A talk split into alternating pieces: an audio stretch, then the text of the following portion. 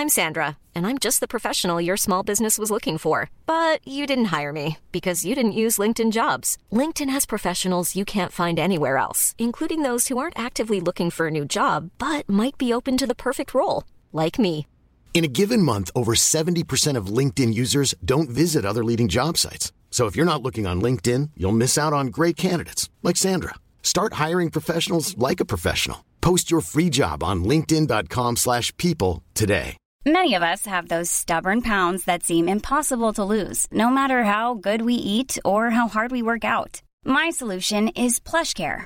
PlushCare is a leading telehealth provider with doctors who are there for you day and night to partner with you in your weight loss journey. They can prescribe FDA-approved weight loss medications like Wagovi and Zepbound for those who qualify. Plus, they accept most insurance plans. To get started, visit plushcare.com slash weight loss. That's plushcare.com slash weight loss.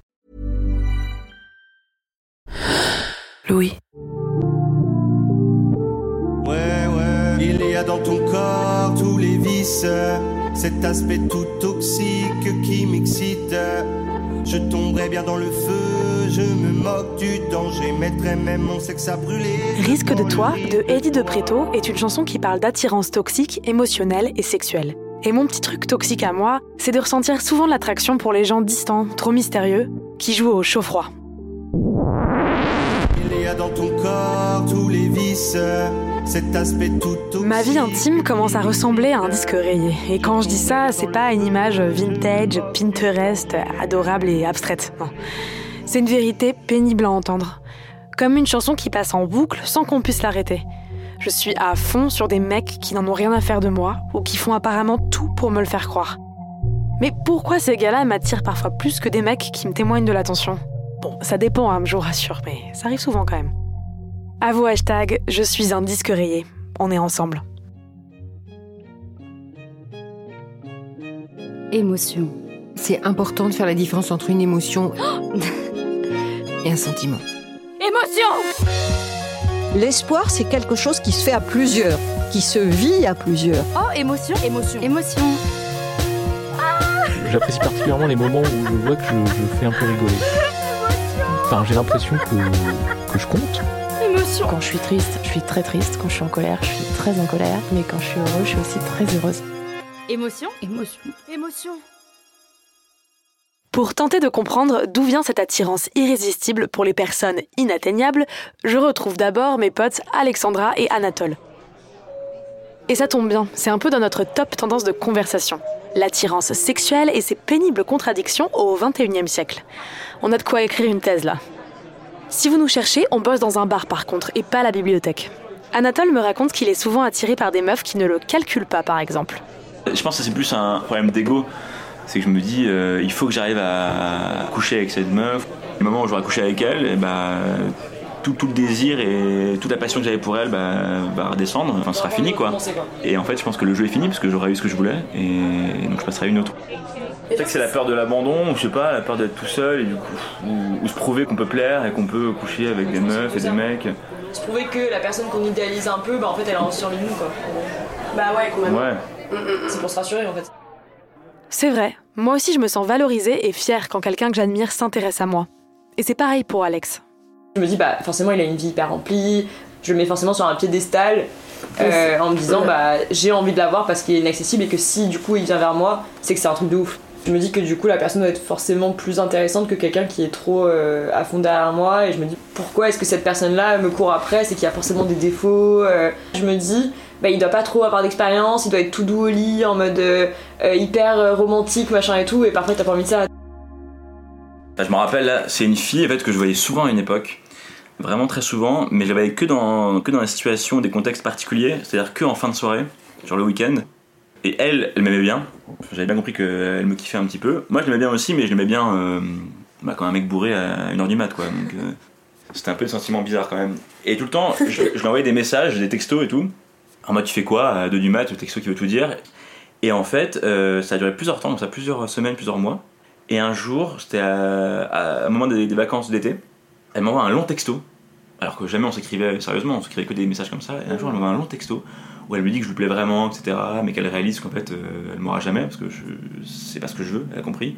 Où elle me dit bon ben voilà, je te laisse une dernière chance, euh, moi je t'aime beaucoup, tu me plais. Où on se voit et c'est on tente quelque chose ou alors euh, je te dis adieu, tu vois.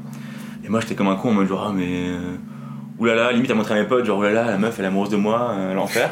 donc, donc du coup on s'est- jamais revus. Mais quand j'y repense, en fait, en fait, elle était vraiment cool. Et on avait vraiment une relation euh, intime et vraiment jolie, quoi. Le matin, vraiment, quand on était tous les deux pendant deux heures ensemble, c'était trop cool. C'est sûr que c'était une époque de ma vie où je voulais pas ça et donc euh, Ouais, j'y pensais pas. Mais là, j'y repense maintenant et je me dis, putain, mais en fait, avec elle, ça aurait pu être trop cool. Je lui avais renvoyé un message il y a genre un an ou un an et demi et elle était en couple. Non. Ouais, et en fait, j'ai repensé, je me suis dit, elle, bah, elle j'aurais, j'aurais grave voulu euh, essayer un truc parce que euh, ça aurait marché, tu vois. Mais encore une fois, bah, moi à ce moment-là, j'étais, j'étais con. Voilà, je voulais pas ça, je comprenais pas. euh, Enfin, ouais, j'étais, j'étais vraiment aveugle, quoi. Donc voilà, j'ai des regrets. Donc ça m'apprend pour la suite. C'est maintenant elle a un mec, donc euh, c'est, c'est con. C'est con pour moi. Et c'est un cercle vicieux qui ne finit jamais. Où en fait, on, tous on se, on se fuit continuellement. Mm. Alors qu'on devrait juste bah, arrêter de courir, arrêter de fuir, se retourner et regarder ceux qui sont, qui sont autour de nous. Mais quel beau gosse. C'est ce qu'il dit aux meufs pour les avoir. Ça marche C'est bon On va prendre un verre, Alex Non, regarde son sourire euh, éclatant. Ah, bon, voilà, j'ai réussi. craqué là.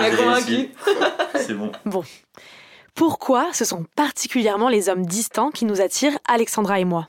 Et pourquoi Anatole semble aussi être attiré par les femmes qui ont l'air inatteignables? Que ce soit chez les hommes ou chez les femmes, euh, être attiré par une personne inatteignable, euh, c'est quelque part l'idée d'être validé, de renforcer euh, son ego dans les deux sens. Coraline Delebar, psychologue et sexologue à Paris. Que ce soit être désiré par un homme, validé par un homme, ou que ce soit euh, le contraire, être validé ou, ou être désiré par une femme, ça se joue aux mêmes endroits. On désire plus ce qu'on peut pas avoir. Enfin, je sais pas si vous avez déjà fait un régime, par exemple, mais non. Mais quand, euh, par exemple, si on fait un régime, eh ben, c'est à partir du moment où on va décider qu'on fait le régime qu'on va avoir de grandes difficultés à ne pas manger, euh, par exemple, euh, un éclair au chocolat. On va le désirer, on va le fantasmer, on va y penser la nuit parce qu'on sait qu'on n'y a pas le droit ou qu'on peut pas l'avoir. Le désir, ça se construit aussi beaucoup comme ça. Mais pourquoi je veux autant cet éclair au chocolat alors que je ne supporte pas le sucre? Pourquoi je suis aussi attirée par les garçons distants alors que j'ai besoin d'attention en vrai? La distance des garçons et des hommes à l'amour, euh, à l'expression euh, de ses sentiments, c'est quelque chose qui est très ancré, qui a à voir aussi justement avec le fait euh, d'être un vrai mec. C'est-à-dire un vrai mec refoule une partie de ses sentiments, de ses affects, euh, parce qu'il y a une forme de dureté qui peut être valorisée. J'ai rencontré Isabelle Claire, sociologue et directrice de recherche au CNRS. Son ouvrage Les choses sérieuses, enquête sur les amours adolescentes, est paru en 2023 aux éditions du Seuil. Elle m'explique que si certains hommes ont l'air distants, c'est aussi parce que l'on apprend peu aux garçons à parler d'intimité et de sentiments. On voit euh, dans les façons de créer du lien, par exemple, le lien amical. Quand on compare, alors je reste sur les jeunes, hein, mais parce que c'est vachement fondateur pour ensuite le reste de la vie. Ce qui est au centre du lien entre les filles, c'est de parler du lien. Donc euh, la façon d'être amie, euh, c'est de parler de l'amitié et euh, de parler des relations. Alors que les garçons, souvent, créent du lien autour d'une pratique, une pratique sportive, une pratique de jeux vidéo, euh, euh, et, et ne parlent pas du lien, font quelque chose ensemble. Donc ils ont des liens aussi, hein.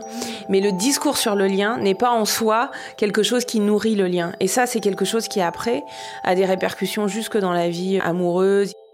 Alors peut-être que les garçons n'ont juste pas l'habitude de discuter de sentiments entre potes, et moi, si je suis obsédée par les relations, c'est peut-être parce que j'ai grandi en en parlant avec mes copines à toutes les récrés et depuis le CP. Mais existe-t-il des personnes qui évoluent hors de ces schémas? Qui ressentent une attirance sexuelle forte, même pour des personnes qui leur accordent une vraie attention Je vous propose quelques secondes de pause avant de vous présenter mon amie Milena. Ce qui me fascine dans la relation qu'elle a avec son mec, c'est qu'elle est extrêmement saine et excitante à la fois.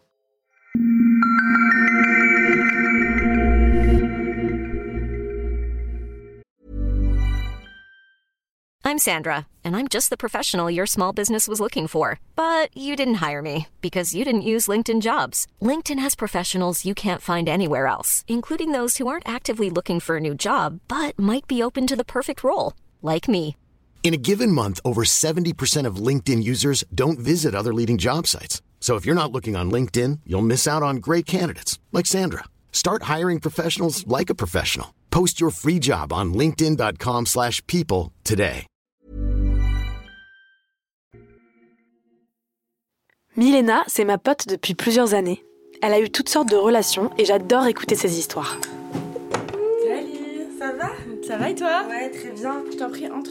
Je suis assez plurielle en termes de d'attirance sexuelle envers les mecs. Enfin, j'ai eu énormément de relations sexuelles et chaque mec était très très différent. Des mecs euh, qui étaient euh, extrêmement doux, qui pouvaient euh, me parler de, leur- de leurs émotions, choses comme ça. Des gros connards, euh, voilà, euh, qui sont là juste pour tirer leur coup.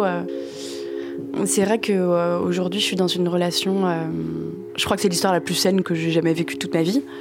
Sexuellement, on a commencé euh, notre histoire en étant déjà très à l'écoute l'un de l'autre et en étant dans une exploration du sexe plus lent, quoi. Euh, tu vois, on, voilà, on passait des après-midi, tu vois, à faire du sexe, à essayer de trouver des choses, à lire des trucs. On a beaucoup parlé de nos expériences d'avant et on s'est dit dès le début, euh, viens, on essaye de construire un truc cool. Après, lui, c'est quelqu'un de très compréhensif, très à l'écoute. euh, et pour le coup, c'est quelqu'un qui parle de ses sentiments. C'est quelqu'un qui me dit des choses et ça m'excite en fait. Pour Milena, le consentement, la communication, la bienveillance, ça peut être très érotique. Et c'est vrai. Quelqu'un qui vous demande s'il peut vous embrasser, ça peut être très excitant. Et quelqu'un qui vous demande ce que vous aimez au lit aussi. Ça m'a permis de me détendre, de me sentir en confiance, de me sentir aimée et de me sentir. Tu sens qu'il y a une personne qui a une vraie écoute. Il a pu faire passer mon plaisir avant le sien et ça, dans mes relations passées, ça n'existait quasiment jamais. Et je trouve qu'il y a quelque chose d'hyper excitant là-dedans qui fait que moi, ça m'a permis d'atteindre une détente sexuelle. Du coup, je me sens bien dans mon corps, je sens que je, je suscite de l'intérêt. Ça, c'est super excitant en fait. C'est super excitant, tu te sens respecté. Et en fait, euh, c'est trop beau quoi. Enfin, je me souviens par exemple que. euh, Enfin, il, était en train de, me faire un, un cuni.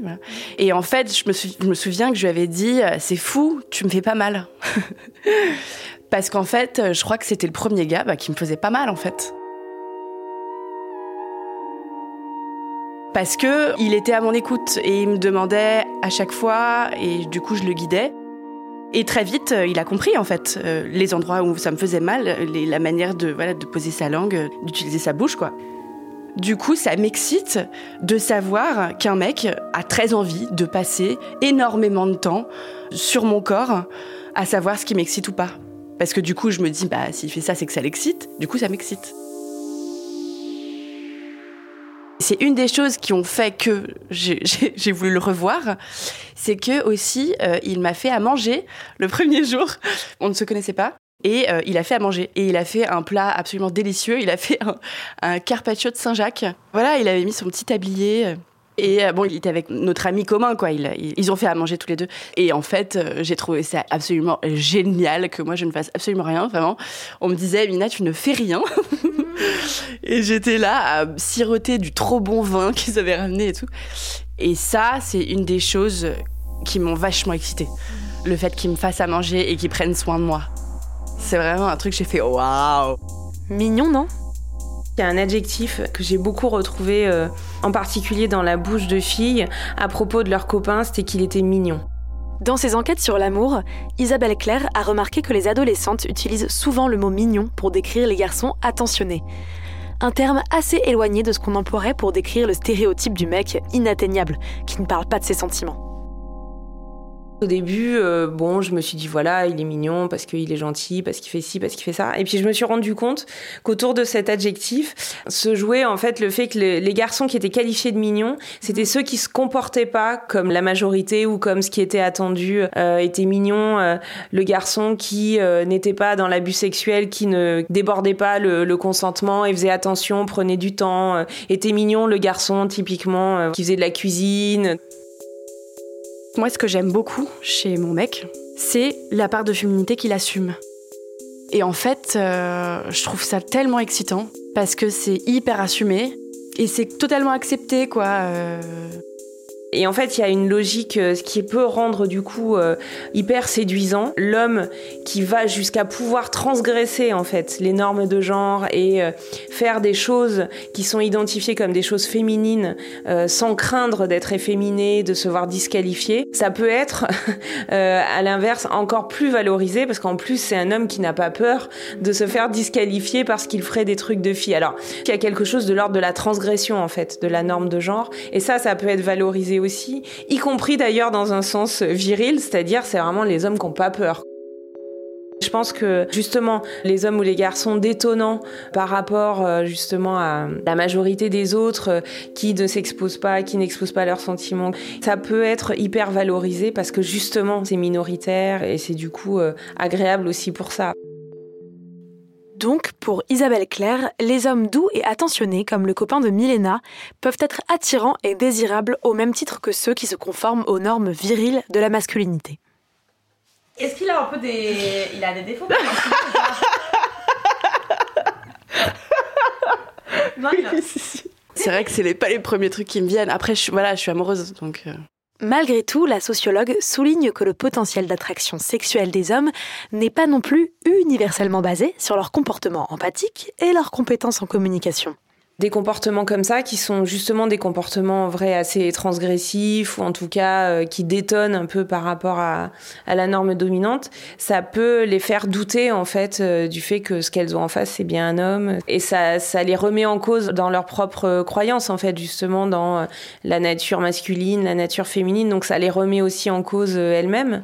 Malgré tout la conformité à la norme reste le plus désirable y compris quand finalement ça peut avoir des effets négatifs. Mais les gens sont pas rationnels, c'est-à-dire euh, on n'agit pas euh, que dans son propre intérêt et euh, on se dit rarement ah ben, si ce type se comporte comme ça, alors il y a un risque que quand ça fera dix ans qu'on sera ensemble, il se comportera comme ça. Spontanément, en tout cas, les relations sociales, elles se fondent pas sur des calculs hyper précis. Pourtant, si aujourd'hui les mecs distants ont la cote parce qu'ils correspondent à ce que la société attend d'un partenaire viril, les hommes qui aiment communiquer n'ont pas toujours été ceux qu'on rejetait. Dans son ouvrage Pourquoi l'amour fait mal, publié en 2012 aux éditions du Seuil, la sociologue Eva Illouz écrit qu'au XIXe siècle, la masculinité passait par l'émotion et par la démonstration des sentiments. À l'époque, c'était vu comme super respectable et sexy. Les mecs n'hésitaient pas à crier haut et fort qu'ils voulaient s'engager et fonder une famille. En gros, on montrait qu'on était un vrai mec en étant romantique et en ayant plein d'enfants. Mais Eva Illouz souligne qu'aujourd'hui, les femmes sont davantage que les hommes perçues comme obsédées par l'amour romantique, car le couple et la famille sont plus source de valorisation pour elles que pour les garçons. Et ce qui est valorisé pour un homme dans notre société, c'est plutôt d'accumuler les conquêtes, donc euh, de se montrer sans attache. Un homme sexy, c'est d'abord un gars détaché avant d'être quelqu'un d'attentionné. Ce qui est intéressant, c'est qu'une femme inatteignable pour un homme n'est pas forcément une femme distante ou pudique sur ses sentiments.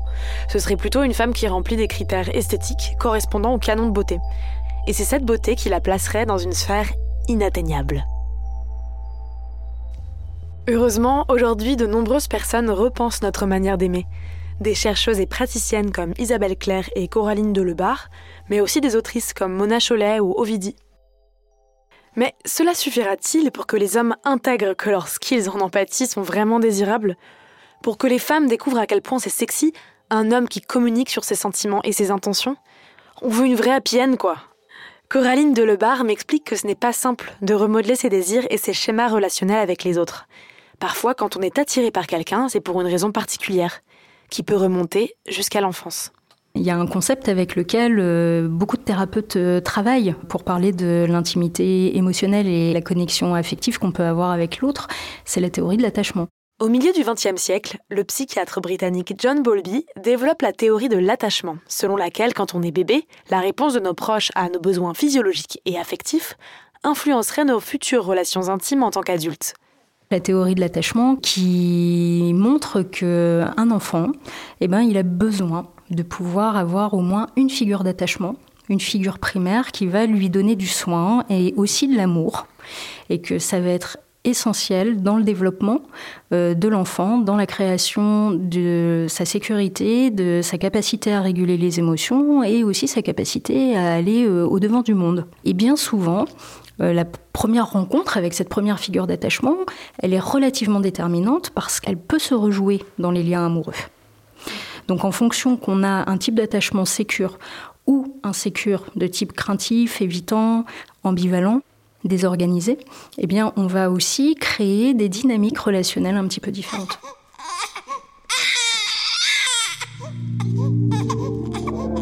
Il y a dans ton corps tous les vices, cet aspect tout toxique. Bon, reprenons. Quand doit-on s'inquiéter? Si le disque est vraiment trop rayé et que le lecteur vinyle devient inutilisable, est-ce que ça signifie qu'on ne peut plus lire de nouveaux disques et qu'on ne peut plus rencontrer de nouvelles personnes qui nous font du bien?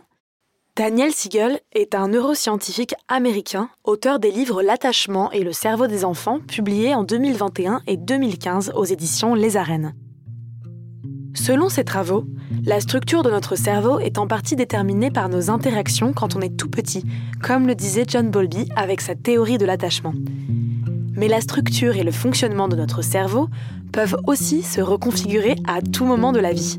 C'est ce qui s'appelle la plasticité cérébrale ou neuroplasticité. C'est-à-dire que le cerveau se modifie en fonction des expériences, du style de vie, de notre environnement. Ces modifications de connexion peuvent par exemple se produire grâce à un accompagnement psychologique par un thérapeute ou par une simple rencontre avec une personne qui nous fait envisager l'amour autrement et nous permet de sortir de nos schémas habituels. Voilà peut-être comment reprendre confiance en soi et redéterminer ses envies amoureuses et sexuelles, en comprenant d'où l'on vient, quelles relations on a eues avec nos parents, quel type d'intimité on a vu autour de nous.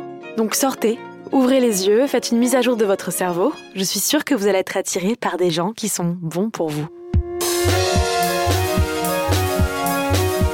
Je suis Eddie Blanchard et vous venez d'écouter Émotion. J'ai tourné et écrit cet épisode. Le montage était de Mélodie Watté et la réalisation sonore de Clémence Rolia. Vous avez entendu les voix d'Alexandra, Anatole, Milena, Coraline Delebar et Isabelle Claire. Vous pourrez retrouver toutes les références citées dans l'épisode sur notre site. Léna Coutreau est la productrice d'émotion, accompagnée d'Elsa Berthaud. Si vous avez aimé cet épisode, n'hésitez pas à écouter le prochain. On parlera de sexe. On se demandera pourquoi il est souvent mal vu de raconter qu'on a beaucoup de coups d'un soir quand on est une fille ou qu'on aime le sexe anal quand on est un mec. Comment s'éclater dans sa sexualité malgré ses préjugés? Merci pour votre écoute et rendez-vous dans deux semaines.